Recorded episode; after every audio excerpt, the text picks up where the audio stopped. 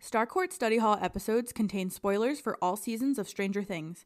Episodes may also contain graphic content and language not suitable for all audiences. Listener discretion is advised. The views and opinions expressed are those of the hosts unless otherwise stated, and all content and characters are property of Netflix and the Duffer Brothers. I'm Marina, And I'm Amanda. and, this, is Starcourt Study Hall.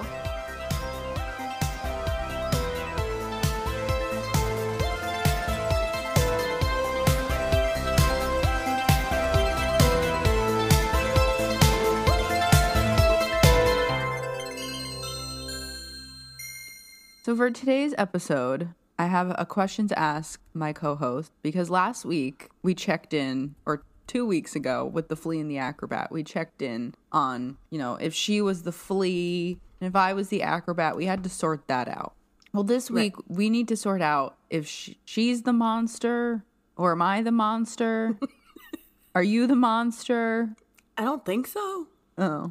All right. I kind of had you pinned, but I mean, if you're saying that you're not the monster, then I guess I'm the Wow. monster. Wow. Uh, yeah. So this week we're going to talk about Chapter Six, The Monster from Season One. Ooh. So excited. This is the time for spooky season. I know. I was going to say happy fall, everyone. By the time you're listening to this, it's likely been fall for a little bit, but for us, it just happened. it's just fall today. Well, two yes. days ago. Well, yeah, it's it's a pretty exciting time, the perfect time to rewatch The Monster. All right, so let's get into a summary. So this episode was written by Jesse Nixon Lopez and directed by the Duffer Brothers, and of course, it aired July 15th, 2016. So here's a quick summary for you. A frantic Jonathan looks for Nancy in the darkness, but Steve is looking for her too. Hopper and Joyce uncover the truth about the lab's experiments, and the kids have a horrifying encounter with some mouth breathers. this episode is a doozy. I just I feel like I have a lot of notes, so I am sorry in advance.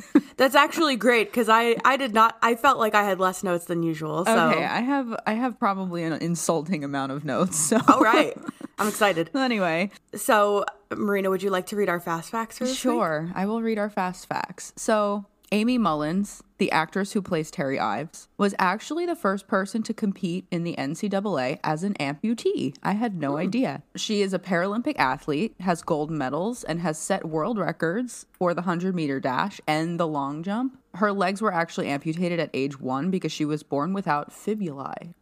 Fibulae. Yes, I had no idea. And when I was watching the episode back yesterday, I like made a point to look at Amy Mullins's lower half to see like can you tell and you cannot. She is in the chair the whole chapter. Yes. So I think the entire time we see her, except for when you know eventually in season two we see some flashbacks. Mm-hmm. Uh, but yeah, she's usually sitting down, so we don't really see. Yeah. so That's wild. Yeah, thanks IMDb for that one. Um, she was also voted in a number of things, like as most beautiful woman. Like she has a lot of accolades that I didn't know about until I was reading. The other fun thing that I found on IMDb was they actually list anachronisms. So one of them says that Eleven can be seen walking past Trident White Gum in the scene when she steals the Eggos from the supermarket. And Trident White wasn't actually a thing until 2001. I actually looked for it when I rewatched, and I couldn't see it. Like I Ooh, interesting. Yeah, I was I was looking for it because I had read this, but I did not see it. So Mm. you have to tell me exactly where it was because I yeah. We'll get you boy. a timestamp Oh oh wow on okay. the Trident White Gum. I'm excited. So let's get into our scene by scene breakdown.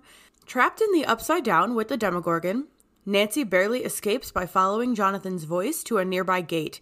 He pulls her through, and the gate closes up behind them.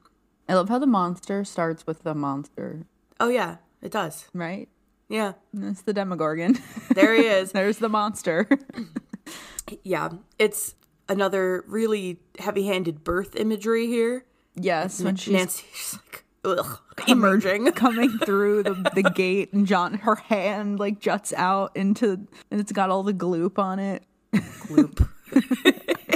I also for this particular scene, I just want to give a shout out to Natalia and Charlie because I feel like they're acting in this Jonathan Nancy like over Yeah. and over. It just was I don't know, they stood out to me. And like, I feel like th- it was, I mean, I don't know for sure, but I feel like when they filmed Mm-hmm. it, they probably couldn't actually hear each other, maybe. Good good, good, good point. Yeah, so it was very convincing. Ve- Like, I mean, the emotion was there. It was good. And when she gets pulled out, like she just falls on top of him, and they just lay there. I know. And he and he holds her, and it's so sweet. I know. And there's Yeah. also like a creepy underlying heartbeat that you hear Oh, throughout the part of seeing Nancy in the upside down. You just hear a heartbeat yes. the entire time. I didn't um notice that at first, and then when I rewatched for the second time, I noticed it, and I looked on the um the fandom.com page for for this episode, and it says that it's actually the Stranger Things theme playing, like while she's in there. That's what Oh. we're hearing. Yeah, I get it. Because at Yeah. the end of the Stranger Things theme, you well, I guess throughout you get the heartbeat, right? yeah, like the the steady rhythm throughout is like Yeah. the. du-du-du-du-du- Yeah, Right. Okay. I didn't even think of that. I didn't either. Yeah, I saw that and was like, "Oh, that makes sense." Yeah. yeah, cool. And also, the Demogorgon in this scene, he just looks like he shrank by like a foot. Right, I agree. I thought he looked very I won't say small, but he looked like uh, Stout. almost yes. Yes. He looked like approachable. Like he didn't look so like hard, right? Like Hey, he man. didn't- Hey, hello. He didn't look like an otherworldly creature to me. He just looked like a person. You want to come to my barbecue? but he's still not Vecna. Oh, no, he is not. Although I have a gripe with the the last scene of this chapter. I don't know if you caught it, but we will get there and it made me upset. Okay, I'm excited. Yeah. um all right. Well, I guess the right. Mm-hmm. last part here is just see I told you I have a lot of notes. I do. went I I'm went wild. um no weapons from the score is playing. Ooh, okay. Just everybody, you know, how to know. Thank you. You're welcome. Concerned about Nancy's strange behavior from earlier, Steve takes Tommy and Carol with him to check on her, which they mock him for because they're idiots. he sees Nancy he sees Jonathan holding Nancy in her bedroom and assumes the worst. All right. And I, I have to say, I am I'm a Carol and Tommy hater for sure, but I have to say, in fairness, I'm kind of with Carol on this one. She said, "Oh, because no one would ever blow off King Mm. Steve." Yeah, I kind of agree, Carol. Like, eh, right? Like, like why does there have to be something more here? You know, maybe she, she, just does doesn't call like you. him out. You're right. She does. I'll give Yeah. Karen, Ca- Carol, Carol kudos in this in this scene. Although this, we finally get the "Aw, Steve has a Blech. heart" I know, moment it's that we've been talking about for like three months. I know. It's it's just so awful. She does actually apologize though when Steve tells them to shut up after they're mocking her. Mm-hmm. he She does snaps say- at them. He's like, "Shut up!" I know it's kind of funny. She does say, "Mm, "Sorry," like so. So she does uh, maybe have a remorseful bone in her body, although it's hard to tell if that was sincere. I don't know. I I don't know with her. I don't know. She's she's another one who I just like. I mean, we talked about it in our mouth breathers episode. I want to know. Tell me your story, Carol. Talk to me. Give me your your narrative. Okay. I also like. I have a bone to pick with Another Steve here. bone? I have so many bones to pick. Okay. With- well, it is with- spooky season. It is many bones. There's skeletons everywhere. um, so Jonathan lost his brother, right? And Nancy lost her best friend. Is it so wild for maybe your first thing that you could assume is that they've just been communicating about that, you know, like they've been kind of comforting each other? I don't know. I just feel like he jumped to a conclusion very quickly. When He's there's Steve. he is Steve. I mean, there's, but like, there's obviously extenuating circumstances happening. Like, it feels like something maybe you should chat with Nancy about first before, you know, writing on the the movie marquee for some reason.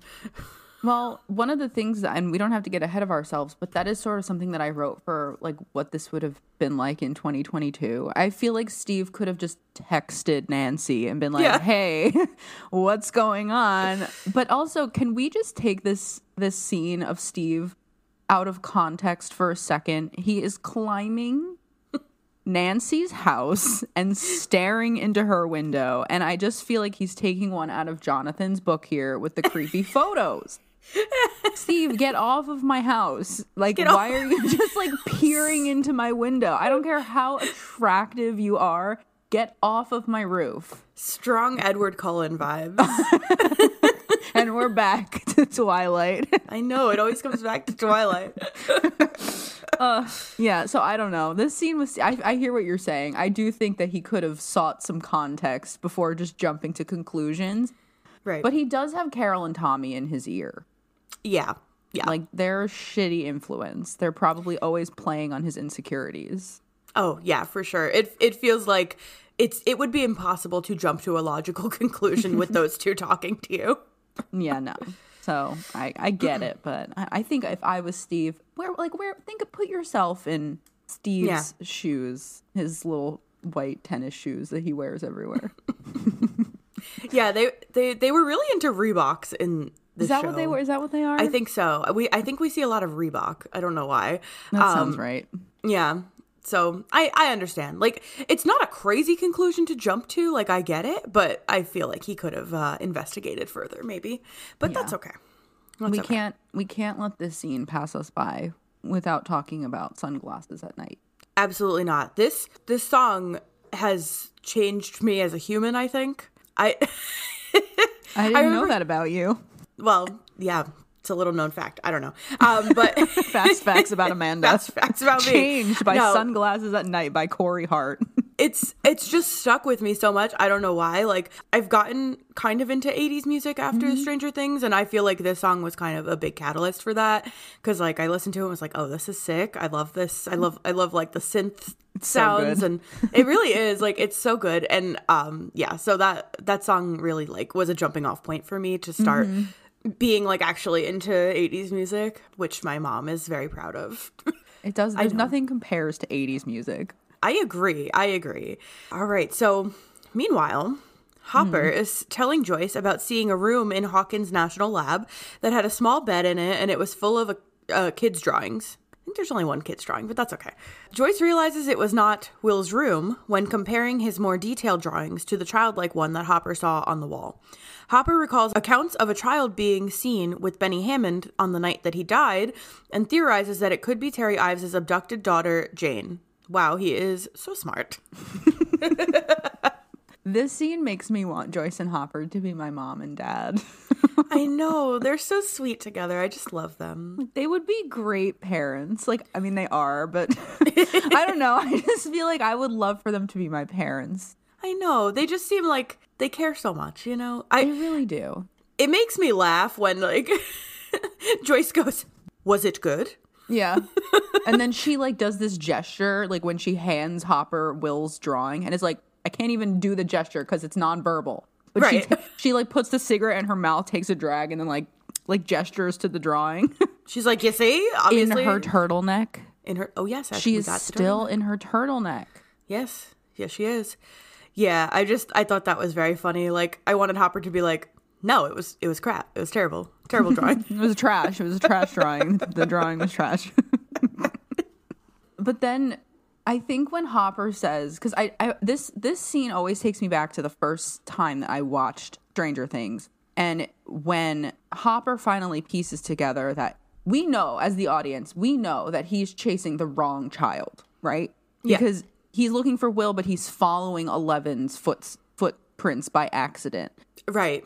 he doesn't know that the cast doesn't know that but we as the audience know that so when he finally says i mean what if this whole time i've been looking for will i've been chasing after some other kid it felt so satisfying when he said that I know. finally I know it, it's it's very satisfying. Like in any show, when a character pieces together what you already knew, Yes. you're like, yes, finally, someone is saying finally it. hello my I god know, I know, and I I loved that like he was intelligent enough and you know critical thinking enough to piece together all of this. Like he didn't have that much information and he No. pieced it together Yeah, like I I love that he just immediately they both did. They immediately believed Terry Ives, Mm-hmm. like even when her own sister never did. They immediately were like, "Oh, yeah, okay. That makes sense. Yeah, Her, da- no, her daughter was obviously. abducted, whatever."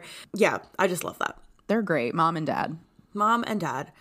A traumatized Nancy asked Jonathan to sleep in her bed with her, not wanting to be alone. Then we wonder why Steve got the wrong impression. All right. That's fair. That's fair. i feel like these notes are throwing you off because They really are. they are. Because I usually write the notes for the episode um, or like the chapter episodes, but Marina wrote them this time and I'm just all tripped up. then we wonder why steve got the wrong impression Like that was that was a personal attack. Thank you. Uh, Uh, Jonathan tries to comfort her by saying that the monster can't get them in her house, but Nancy responds that they don't know that. And I would say that that's very smart. It's a it's a fair assessment. This Yeah. monster travels interdimensionally. He could just make a gate in Nancy's house. Right. Like, yeah, smart smart move, Nancy, uh cuz we don't know that at all. Nope. I would also like to point out that Jonathan is sleeping with a gun under his pillow, which like yeah, I, under- I I I understand why you guys have a gun, but like number 1, um like 2 days ago Jonathan was taking creepy photos of you in the woods, Nancy. I'm not a 100 no. not 100% sure I would feel comfortable sleeping next to this man with a gun under his pillow. And two, Nancy should definitely be the one with the gun. Jonathan is terrible at shooting. You're right. But I don't know. uh, Yeah. Maybe they don't know that yet. Like they don't really realize yet the difference in their abilities. Well, that we did already get the scene where Right. I didn't process that Jonathan had a gun. I think I was distracted. yeah, I I only did because I noticed that like there was something shiny under the pillow and so Oh, I went Gorgon's back. attracted to things that are shiny. oh, yes, as we know, yes, he loves shiny things. Bad Got it. call, Jonathan. Gotta be careful. I know this scene is about trauma, but I just want to point out that Nancy's mascara is holding up in the shower. She's really is. showering and her mascara is not moving. I'm wondering if she went to like the lash studio and actually Yeah. just had lash extensions because I'm starting to not think that these lashes are mascara lashes. No, yeah, I think that's just her lashes, honestly. But why weren't they as prominent in the earlier chapters? I don't know. I felt like they they were pretty prominent, but you're right. They do kind of seem to uh, extend. Maybe it's just because she's doing a lot of crying. Also, why isn't Joyce concerned that Jonathan is not home I, ever? she hasn't seen Jonathan in days. She's like, well, what's what's another one lost? Yeah. Like, I understand that she's occupied and distracted and dealing with the loss, like, of her own her other young son, but like, Jonathan is just not home. Nowhere to be found. He's just, he's just not home. She's not seen him since the funeral. Yeah, that makes sense. Yeah. So and, uh, yeah, Joyce has not seen her older son in days. Why didn't Nancy let Jonathan sleep under the blanket?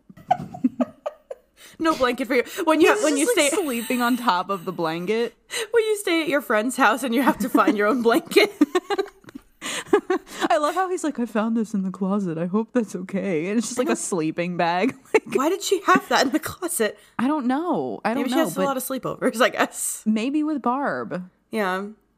All right. So in the morning, Mike tears apart Eleven's blanket fort out of frustration that she's gone after the incident with Lucas in the junkyard. Nancy tells Jonathan that they need to save Will and Barb from the Demogorgon, deducing that they are both trapped in the Upside Down. They conclude that it is a predator drawn to blood, and they can lure it and kill it. As Nancy yells for Jonathan, for Man, I don't know. You're why. just making up names. I'm making up words. Insert. As, as oh my goodness, as Karen yells for Nancy to come have blueberry pancakes, which I'm sure would have been fantastic, Jonathan realizes that he and Nancy are holding hands. Stop that. Stop holding yeah. hands. You're right. Also, Mike destroying Elle's blanket fort is giving strong will destroying castle buyers vibes. Oh yeah, I didn't even think about that. Yeah. It's just a, a good- depiction, like verbals, emotions not happening. It's a good parallel. Mm-hmm. Um, as Nancy is like reading the book to determine that it's like a shark or whatever. Mm-hmm. I think we're getting the upside down playing in the background. Yes, I think we are. We also Yes. get before they wake up in the morning, like when they're trying to go to sleep, I think. And as and it fades into morning and you see Mike destroying the fort, there's like that scene where it goes from night to day. You get tribulations off the score. So next, Connie Fraser, better known as the blonde lady, visits Mr. Clark under the guise of recruiting children for the Indiana AV Club, getting Mike, Dustin, and Lucas's names. Somebody at Hawkins National Lab had to design this pamphlet. And who is their graphic designer? Whose graph whose passion is graphic design at Hawkins National Lab? this pamphlet is atrocious. Is it? I didn't really look closely at it. somebody had to design that to make this believable like to make this convincing somebody had to equip Yes. equip connie with a pamphlet and ha- to bring it to Mr. Clark to make this Yes. convincing. Unless the Indiana AV Club is real and Connie Fraser was just like lying about being a part of it, maybe. Maybe I don't know. I have that in my 2022 notes later. Too. oh, interesting. Okay. yeah. So, while I'm I'm very grateful that Mr. Clark is not dead. His erasure from season 4 is a travesty. He's not in season 4 at all, at all. And he fr- like his uh, not knowing anything is one of the biggest points of contention I have with this show. I feel like it makes no sense that this man has not been clued into anything. Like, given his knowledge, Yes. he should have been clued in. I yes, I think he really should have been part of this. He knows so much about sci- like he would have just been such a great resource to have. I mean, I I'm guessing the reason is is for safety, like you know, for Mr. Clark's safety. The Plus, fewer like people who know, the better. right, so I I right like they don't try to clue anybody in unless absolutely necessary, I guess. But it makes me sad that Mr. Clark not only doesn't know but doesn't appear at all in season four. He doesn't appear in season four. I feel like they should have Mr. Feeneyed him and just like, oh, now I work in the high school too, like in Boy Right. Meets World. Like, Yes. just now I work at the college that you attend. oh my God. Why did Mr. Feeney work everywhere?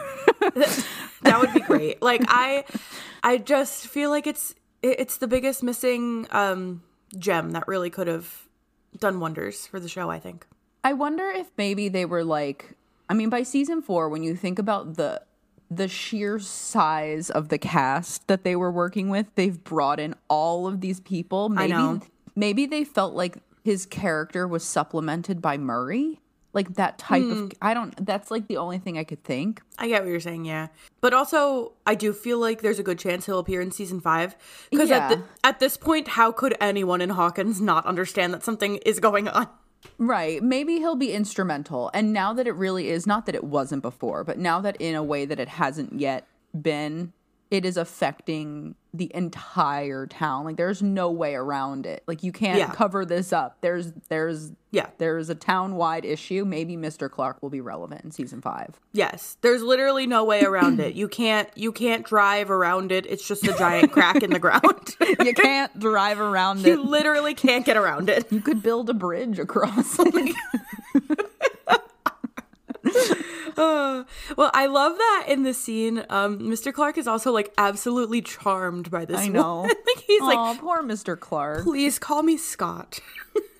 Oh, Yeah, it's really cute that his please like call sh- me Scott. it's cute that his like he knows immediately who he's gonna recommend. Like he just adores Mm-hmm. these kids. It's so sweet. Yeah. He's like, Oh. I know exactly who you're looking for. Yeah, here is the information of these children, so you can Thanks, go get Mr. them. Clark. All right. Well, after that, Dustin visits Mike, who is angry at himself for shouting at Eleven, and he blames Lucas for their predicament. Dustin states that they both broke their group's code and they need to make up. Dustin and Mike go to Lucas's house to discuss their plan, but Lucas will only accept Mike's apology if Eleven is banished from the party, which Mike does not concede to because, pardon me, but that is his girlfriend.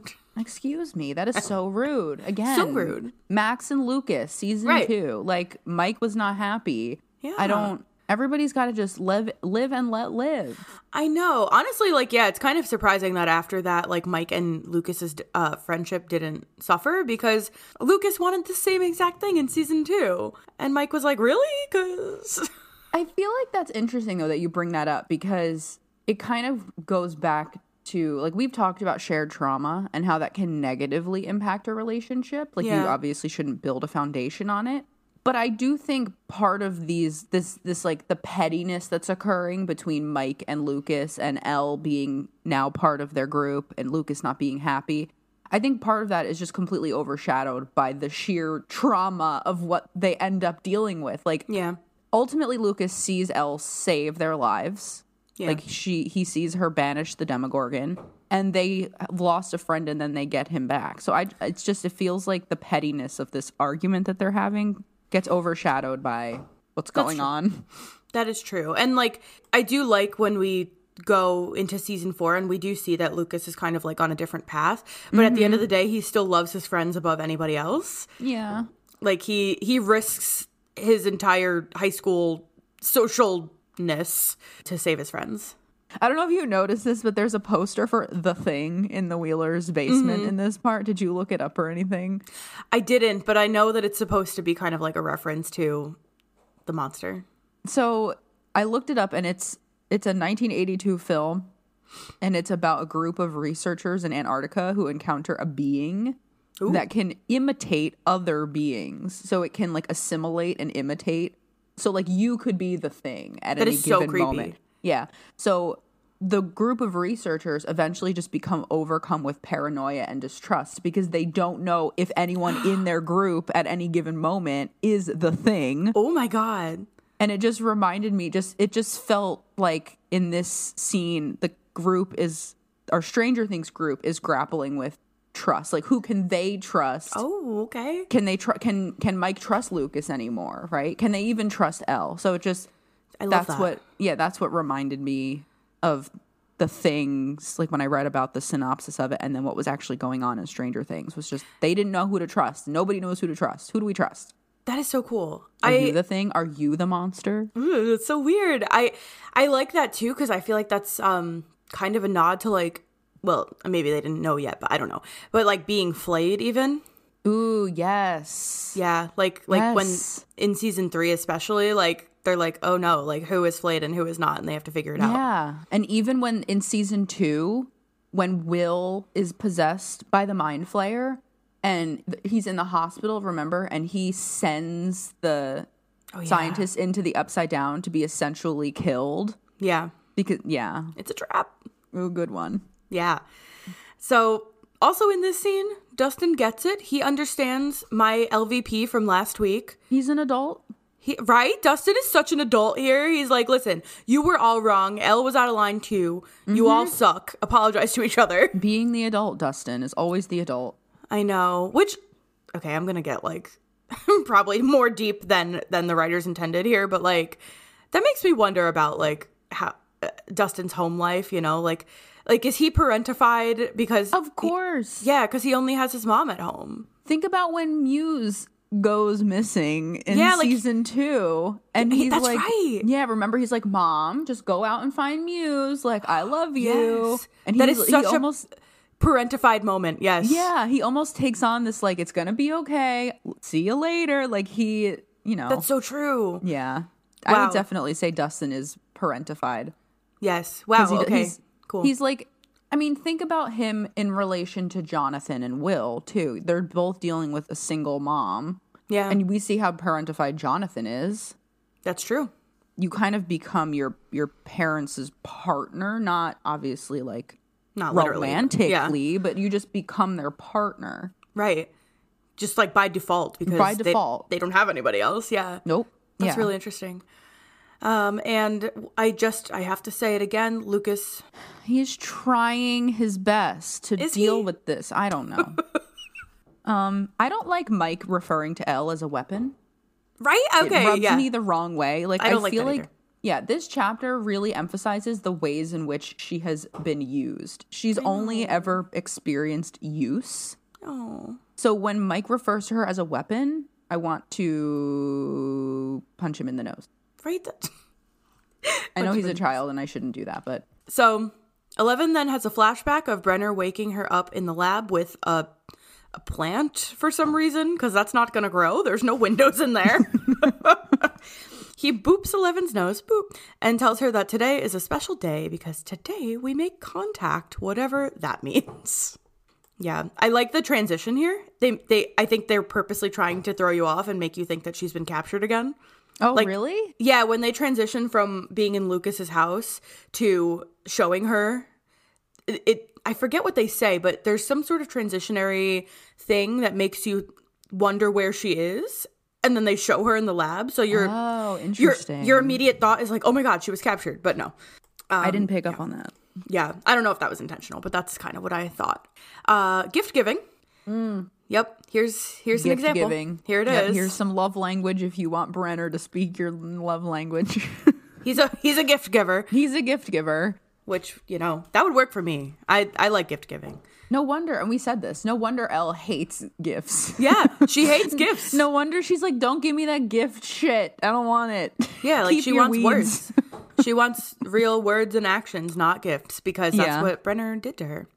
She also just ever so slightly grimaces before Brenner boops her nose. Like you can see her Oh, really? kind of like, yeah, and it's so subtle, but she's like, don't touch me. Like, Ew. don't I touch wouldn't want him me. to Uh. touch me either. Creepy no, man. don't touch me. Papa.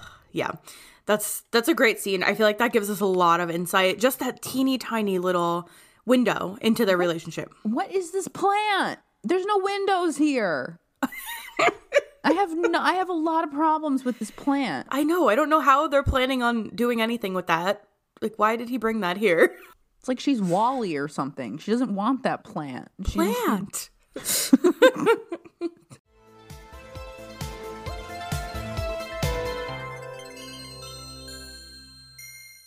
Karen goes to check on Nancy because she never came down for blueberry pancakes. Mm, which- obviously very rude. Very rude. That sounds delicious.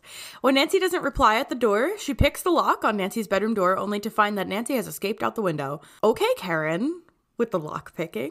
No, sweetie, swallow the pancake. That made me laugh too. That's like my favorite Karen line. and Holly just looks at her like, She's like, okay, I don't know what I'm supposed to do with this. swallow the pancake.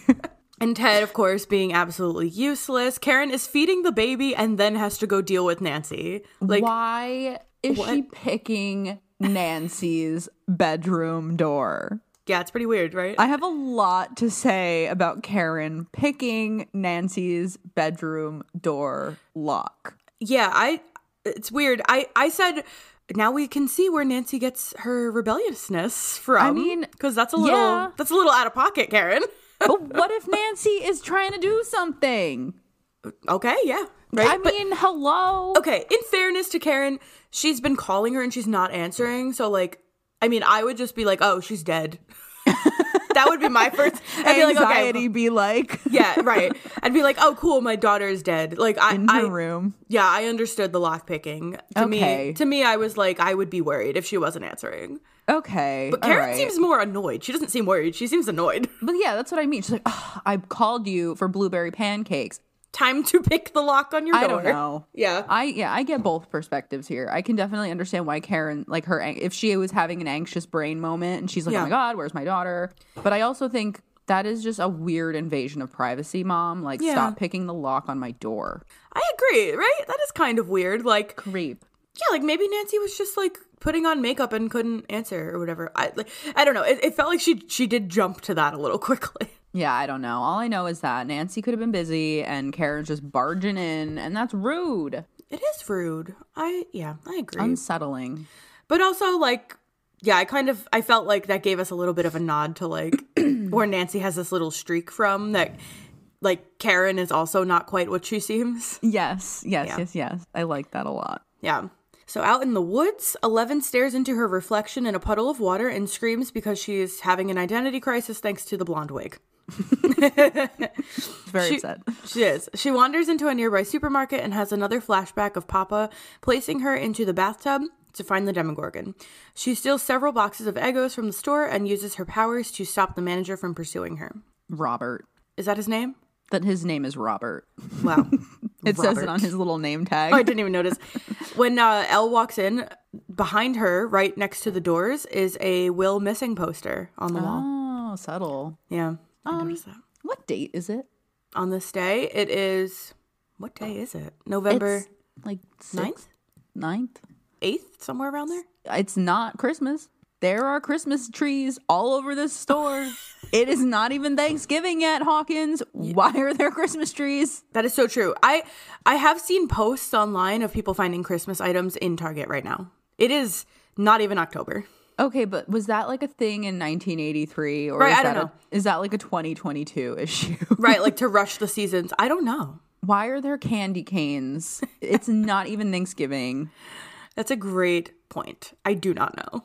And speaking of Thanksgiving, the sign on the front of the store says that a butterball turkey is 88 cents per pound. Uh-huh. last year they were on average $1.35 per pound Wow. in 2021. That's actually not that big of a jump. I was surprised. Yeah, I, I'm surprised too. I feel like the jump would have been bigger. That's not too bad, No. Anyway, especially in, in Indiana.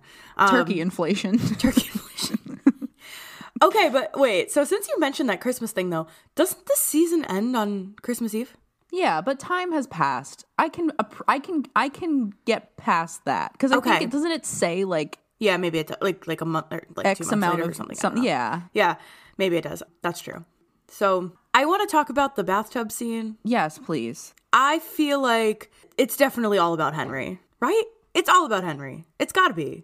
What are your thoughts? You're you're you're smirking. I don't know what that means. I'm leaving. That's what that's what I'm Where you going? leaving. Where you I'm going? leaving the podcast. I'm Why? leaving because Brenner says it's reaching out to you because it wants you. It's calling you, which makes me think that he feels that Henry Yeah. sent the Demogorgon. I'm leaving the podcast. Yeah. No. Well, don't leave, but but, but why, wait, why does that make you want to leave? because I don't want Henry to be in season one. I know. I agree. I'm sorry. I don't want it. I don't want it. I reject this information. I know. I kind of do too. I okay, but I still feel like it doesn't necessarily mean that Henry is like the the be all end all. Like I still don't think that that's what that means. it doesn't Okay, have to. I can appreciate making drawing a distinction between Yes. Henry sending the Demogorgon and the Mind Flayer yes. not being the big bad. Right. I feel like there's still a chance that the mind flayer is the big bad, but I do feel like it's it's becoming increasingly clear that Henry is involved here. It only gets worse. Oh, there's more. Okay. Oh, it only gets worse. I'm excited. I'm not. in case you all couldn't tell, I'm not like a Vecna Henry. No. I'm not either. Person. I'm not either. I I'm not a fan of him as a villain. I'm not a fan of the idea that he is the be all end all. I don't like it. I'm not scared of him at all. No, he looks like the dang Grinch, okay? making contact plays here off the score. Just wanted to throw that in. Thank you. All right. So Joyce and Hopper track down Terry Ives and are shown by her sister Becky that she is catatonic. She explains that Terry was part of Project MK Ultra when she was pregnant with Jane, but she miscarried. Becky shows Hop and Joyce Jane's room and explains that when Terry was lucid, she insisted that Jane had been in fact born and had abilities. So Becky wears a ring around her neck. I wonder if she's widowed. Oh, I didn't even notice that. Yeah, she wears a ring on a chain. I just I thought I saw that this um watch through and I was like, "Oh, that's interesting." Yeah, maybe. Wow. Or maybe it was like Terry's before. Who knows? Something. Yeah, that's a good point. I felt like Becky's kind of living for the drama here. she, she really could have just explained that her Yeah. sister is catatonic instead of letting them talk at her. like You're right. She does, she just let them kind of go. she's like you probably saw him on the news. Joyce, this woman can't see anything on any news. she only sees the inside of her brain, I'm pretty sure. So Rainbow.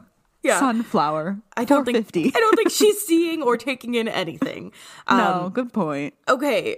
Although I have to say this, Becky. when J- uh, Joyce shows Terry the picture of Will, I felt like it kind of seemed like she recognized him or something. Well, I did make a note that said it's interesting that Becky mentions that Terry was, as part of the experiments, put into an isolation tank, and we also see Elle going into the tank in this chapter. So it's sort of a, like a like mother, like daughter going on here. Yeah. And I could see it just what you just said about how Terry seemed to show like recognition. Yeah. Reminded me of when Elle pointed at to, pointed Yes. to Will. Yeah. In that one, yeah, whatever chapter that was, weirdo on Maple Street, I think. Yeah.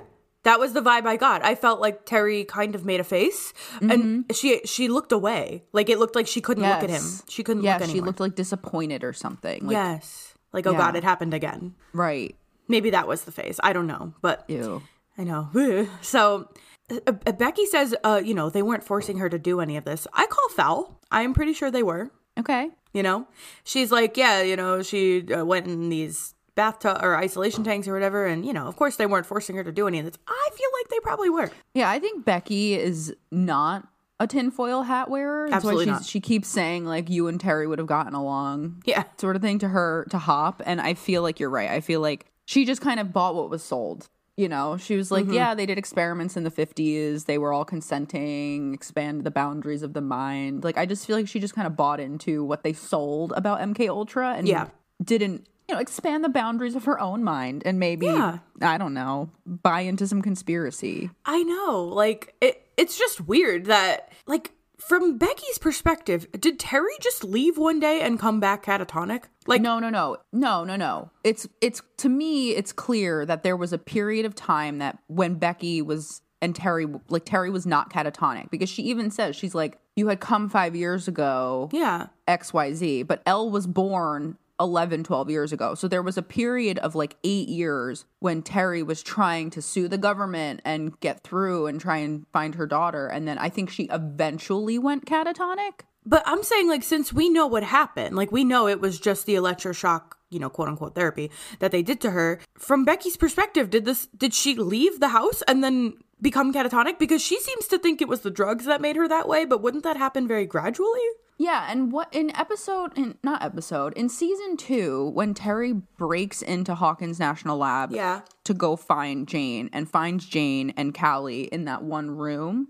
Jane is already what like three? Yeah, I'd say probably 3 or 4. three or four. So then they EST her. Yeah. And then you're right. Does she just come home and she's like a zombie? And how did she get home? How did she get home? Like, did they Zombie deliver her boy. to Becky? I don't know. I, yeah, I felt like it was kind of weird that Becky is like, yeah, you know, it was the drugs that did it, but that wouldn't that happen very gradually? Yeah, that's a good point. I don't know. Because Yeah.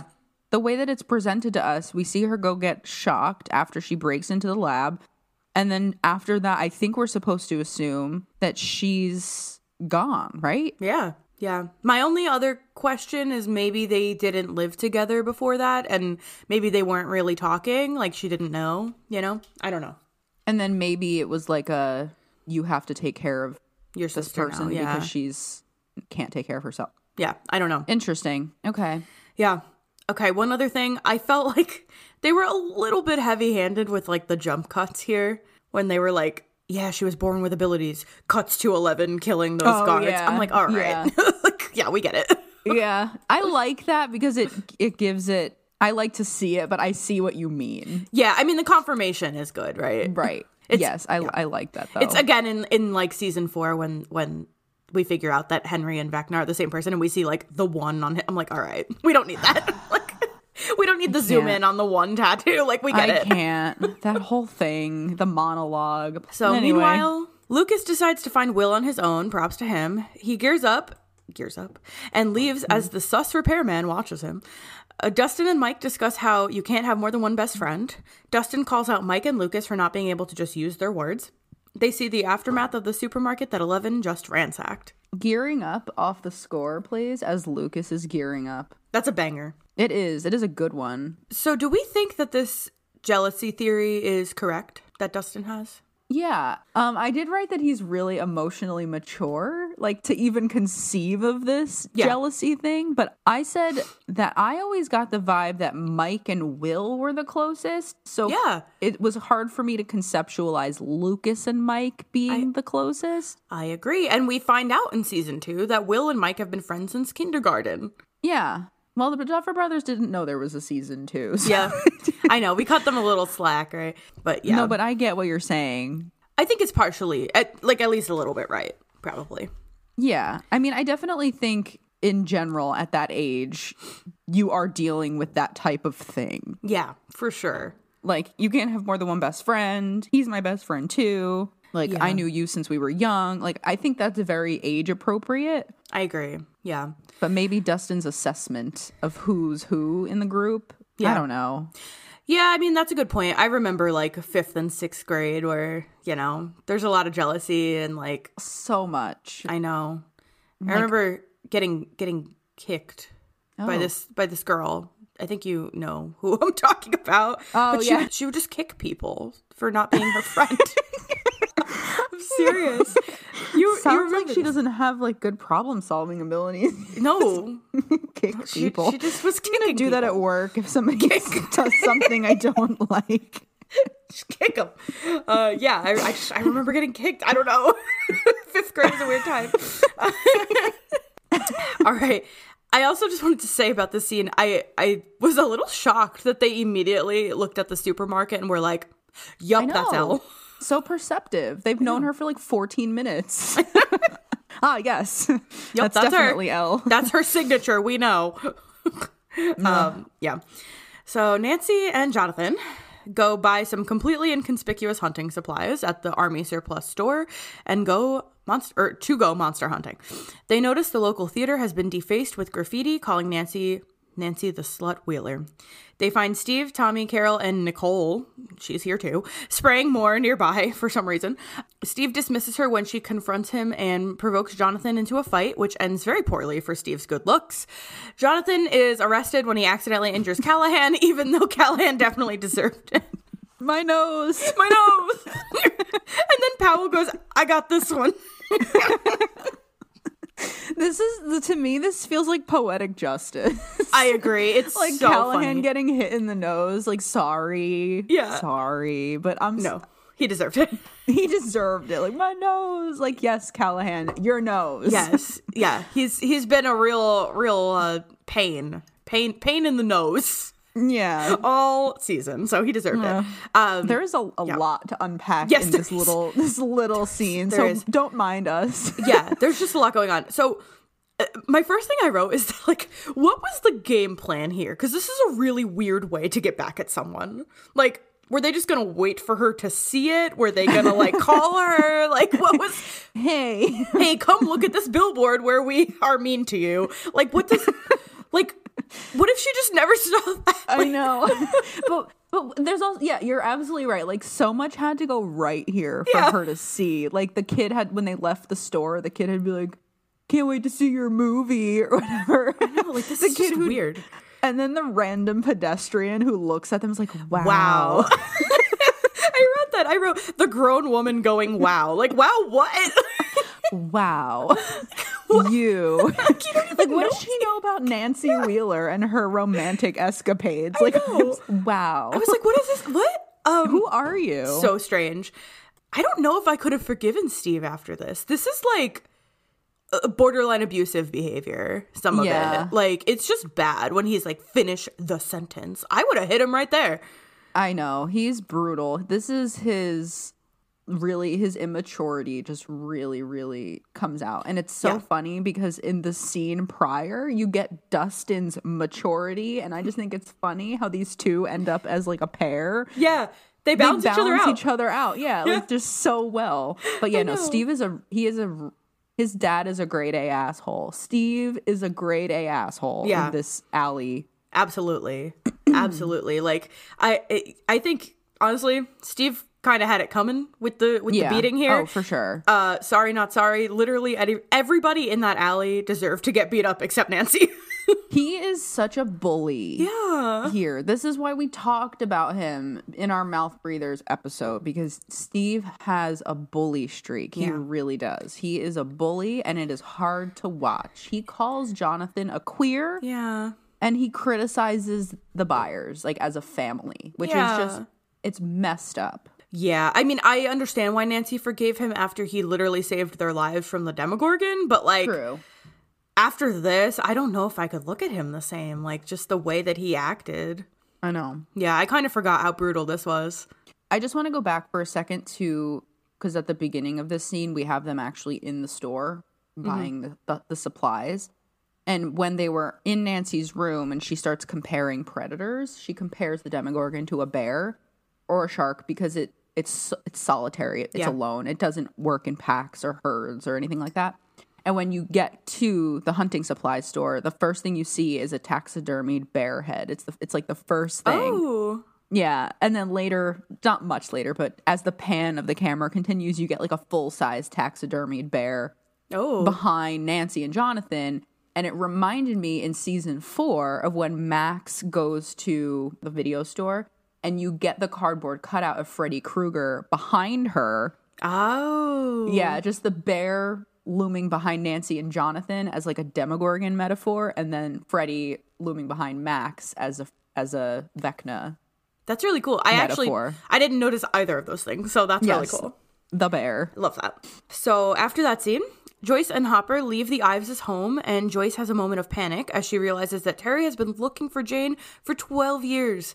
Callahan radios Hopper that Jonathan is down at the station for assaulting a police officer, lol.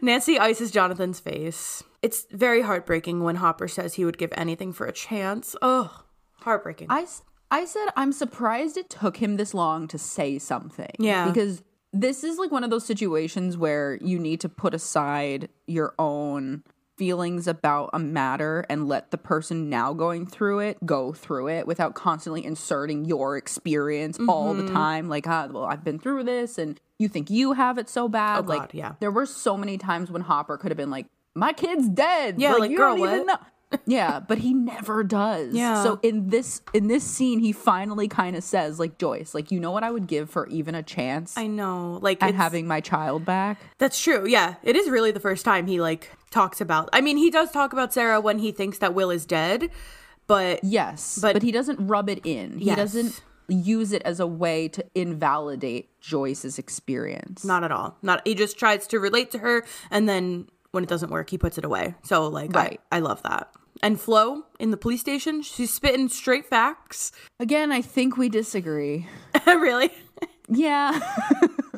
we have a lot like to me Jonathan was defending his family. He was not defending Nancy. Oh, okay. Because Steve came at him and said, you know, it's no wonder he went missing Mm. and your mom and you're you're you're queer. Like Steve came after his family. That's So true. I didn't perceive Jonathan's anger at Steve coming out because of his love for Nancy. I came, I interpreted it as his love for his family. So Flo saying the only thing, like, love makes you that crazy and that stupid. I didn't think he was being stupid out of love Hmm. for Nancy. Right, I was going to say like it could be love, but not for Nancy. Yet. Yeah. Anyway. So I thought the implication of what Flo said. Hmm. I don't know. I didn't. I don't buy into Flo's. I don't Okay. buy what she's selling. Sorry, right. Flo. All right. I I can get with that. That's cool. This Isn't You off the score plays when Nancy is icing Jonathan's face. And it's a callback to when Barb says, This isn't you, before Nancy goes up to Steve's room. And I kind of feel, for some reason, I feel like this song is like Nancy's like identity searching anthem. Whenever Nancy's having a moment of who am I, this song plays. That's cool. That's a really cool no- like thing to notice because like yeah, originally it plays because Nancy is trying to like go and have sex with Steve and now I think it's playing because she's kind of realizing that Jonathan might have been a little bit right that she was like being someone that she kind of wasn't and she's sort of finding herself but like as herself not in relation to a man. It's like her soul searching song. Yes. So back in the woods, um, unable to get into the lab because of the high fence, Lucas climbs a tree and stakes it out with binoculars. In the forest, deeper, I guess, Eleven feasts on some egos, which are hopefully now defrosted. And Mike and Dustin encounter Troy and James. They chase them s- to Sattler Quarry and corner them at the edge of a cliff. Troy orders Mike to jump off of it or else he will cut out Dustin's teeth. Perfectly reasonable, of course. Um, Mike jumps but is caught in midair by Eleven, who heard the commotion. She lifts Mike back to safety and breaks Troy's arm with her mind, forcing the mouth breathers to flee. the way that Troy walks up to Mike and Dust. Yes, you know exactly what it is. It's so funny. He has his hood on and he's like, and his arms are like out and he's just like, Yeah. he's all like puffed out and like, like hunched over almost. It's so strange and it made me laugh out loud and I watched it twice because it was so He's funny. in bully stance. He's Yes. in like I'ma be a bully stance. like in The Sims when you can choose how they walk. Oh my like, there's, God. like a bull a bully option, and that's how Troy is walking. yes, he has the angry walk. yes.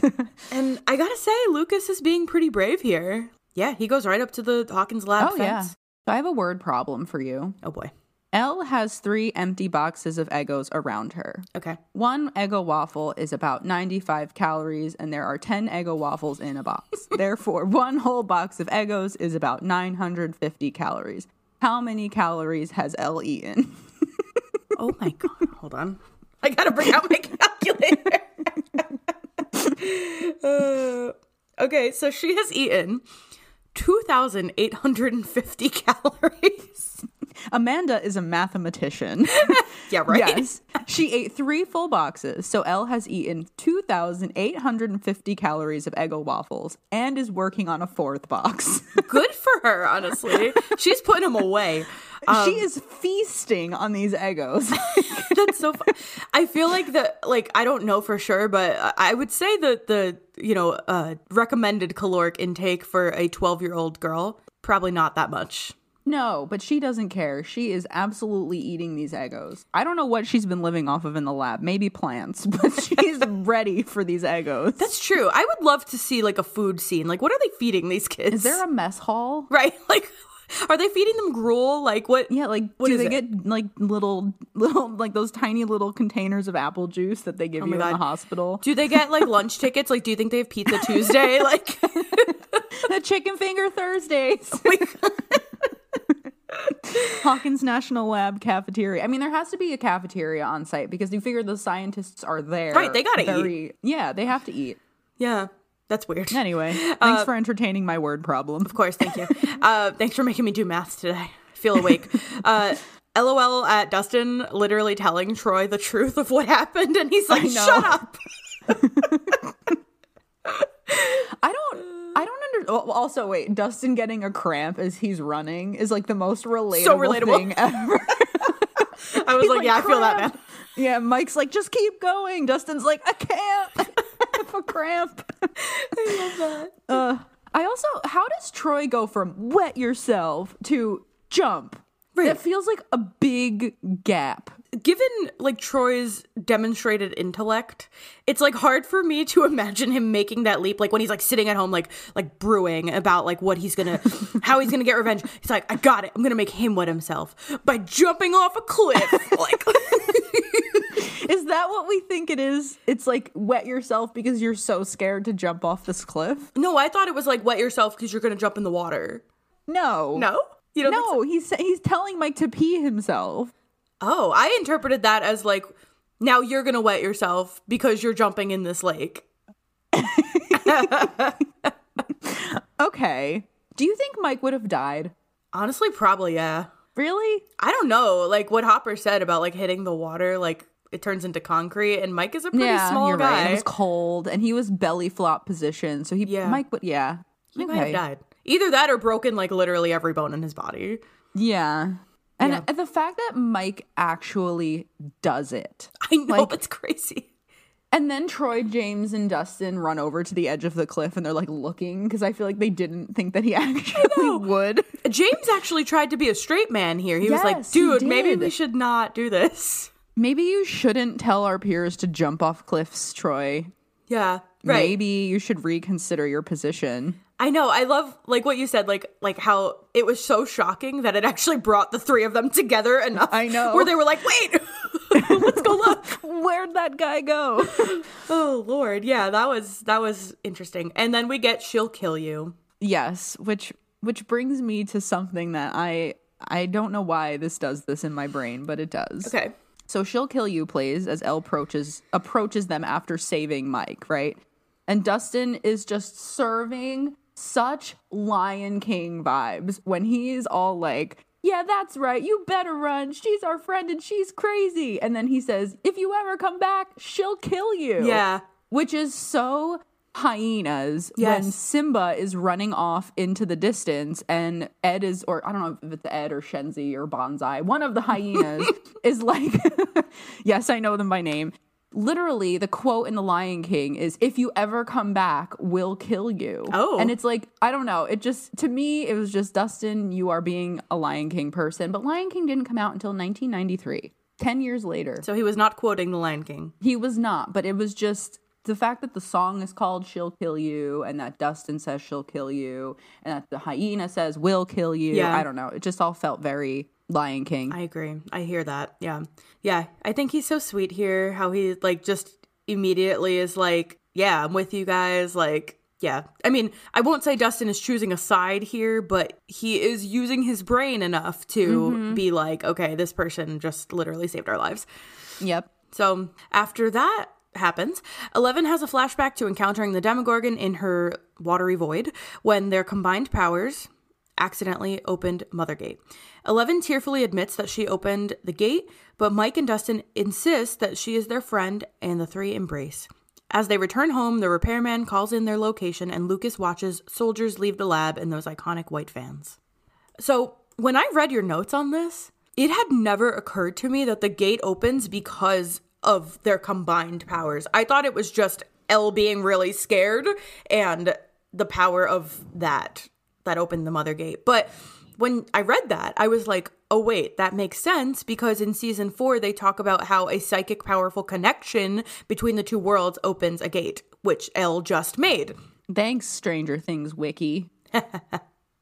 that was not my idea. That was Stranger Things Wiki. Yeah, like that straight up never occurred to me. Yeah. Like I always just thought it was L and she got so scared that the power of her emotion like took over, but the, no, that makes more sense. no, it totally does. Yeah. I don't know if you caught this, but there is a clock ticking in the flashback when Elle is touching the Demogorgon. Is there really? there is a clock ticking, and this isn't like, oh, you can hear a clock when Vecna takes Will in The Vanishing of Will. But no, there is a clock ticking. Oh God. I wouldn't say that because I would hate to admit it Yeah. Oh, if it wasn't there. Go back Gosh. and watch just the end of the monster. Maybe after we're done recording, Mm-hmm. we'll do it together because there is a clock ticking and I hate it. Oh man, that makes me mad. I got chills because I'm I'm both mad and also love it Yeah. but hate it. I have n- a, a lot of emotions. There is a clock ticking. wow. Okay. I'm yeah, we gotta we gotta look at that. 'cause There is a clock ticking. I believe you. I I'm done. because I know you I know I you wouldn't believe say you. it if it wasn't really there.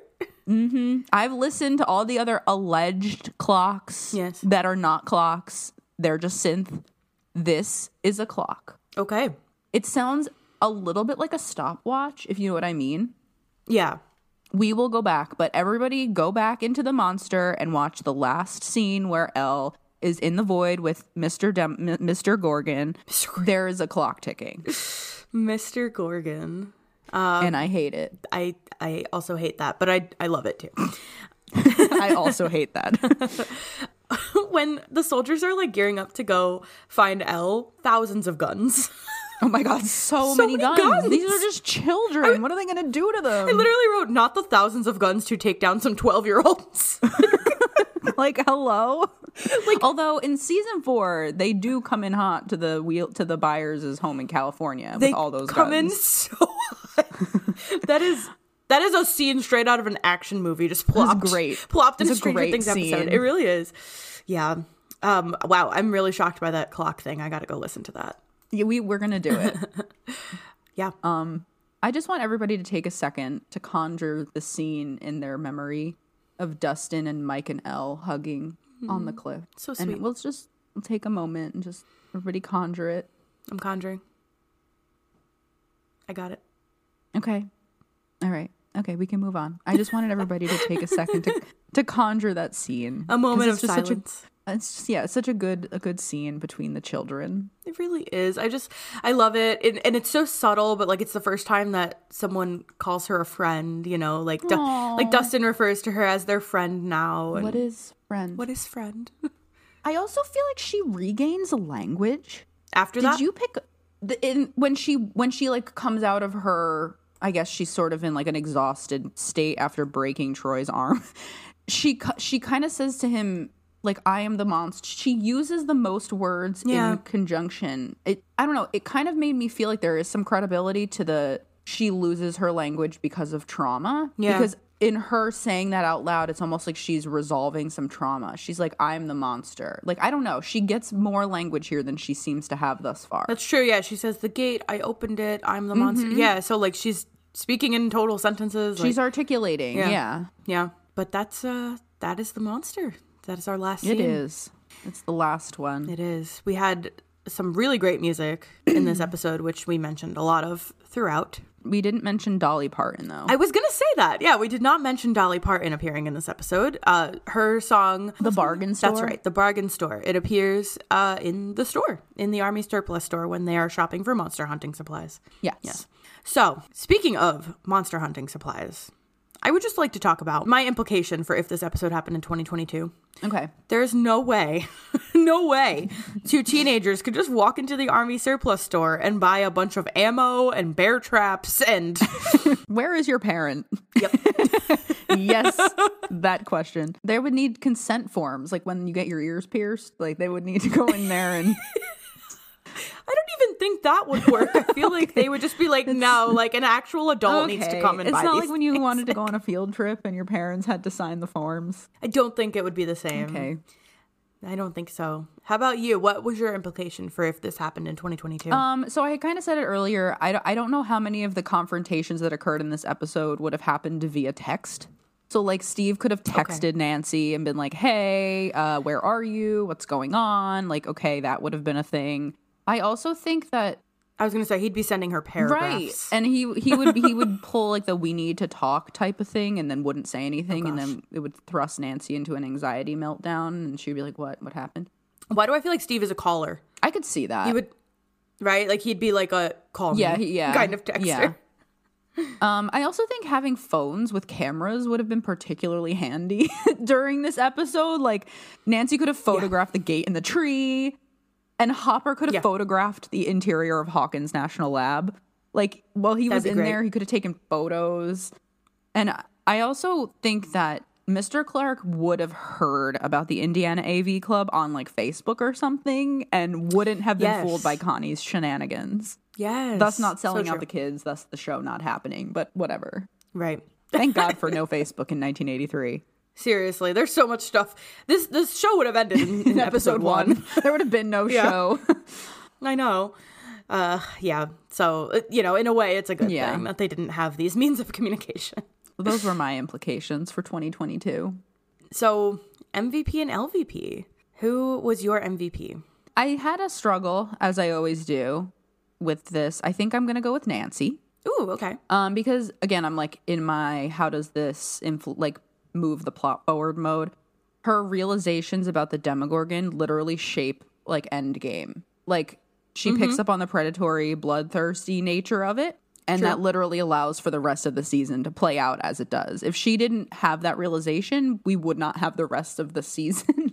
Yeah, or like honestly, a, a lot of the show because Right. a lot of what we understand about the Demogorgon is from her. Yes. Yeah. Shout outs though to Mike and Elle. I don't know. Their Mm-hmm. bravery in this chapter deserved attention to me. And then I'm sorry, but I need to give Lucas some kudos because he Yeah. literally takes matters into his own hands when it comes to finding the gate. Like he goes out completely alone. Yeah, yeah, I agree. I think Lucas was very brave in this episode. Mike and Elle were both very brave. This one was hard. There were there were a lot. Yeah, there was there was a lot of good stuff going on. I actually chose Jonathan. I considered that as well. Yeah, and to be honest, a lot of the reason I chose Jonathan was because I was trying to imagine a future episode in which I might choose him, and I couldn't think of one. Oh, poor Jonathan. I think that's unfair. I Okay. think he's I- I- instrumental in the future. Yeah, in in a little bit, yeah. But he in this episode he stuck by Nancy and he stuck up for himself.